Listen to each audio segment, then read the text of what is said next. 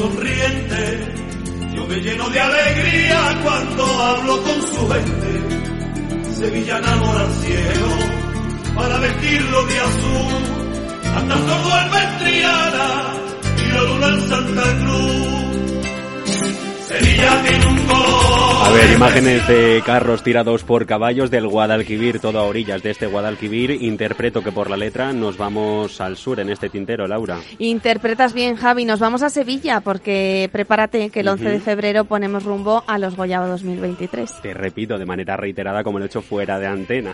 Rumbo lo ponemos ahora el destino está en el día 11 de febrero. Es verdad. Y para que hasta entonces no te pierdas nada y vayas bien informado, pues te voy a hablar de lo, en estos meses de lo que va sucediendo y de los cortos o películas que van a estar seleccionadas. Pasito a pasito. Pasito a pasito. Hoy de qué vamos a hablar? De los 35 cortometrajes en busca del cabezón en las categorías de animación, documental y ficción. Las comisiones de cortometrajes han sido las encargadas de escoger 10 títulos por animación, otros 10 en el apartado documental y 15 en la categoría de ficción. Estos cortometrajes podrán ser votados en las próximas semanas por los académicos para decidir los que finalmente optarán a los premios Goya en el 2023 en los que nosotros estaremos. Esperemos, pero de momento déjame algún título sobre la mesa. Sí, te voy a ir dando títulos para que te vayas familiarizando. no todos porque son muchos. algunas de algunas de las piezas de animación puede que pueden optar al premio Goya son Amanece la noche más larga de Carlos Fernández de Vigo y Lorena Ares. En el apartado documental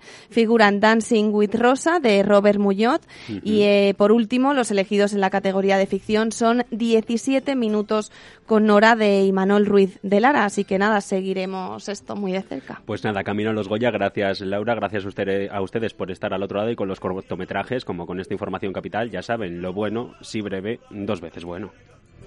Sevilla enamora al mundo por su manera de ser, por su calor, por su feria. Sevilla tuvo que ser.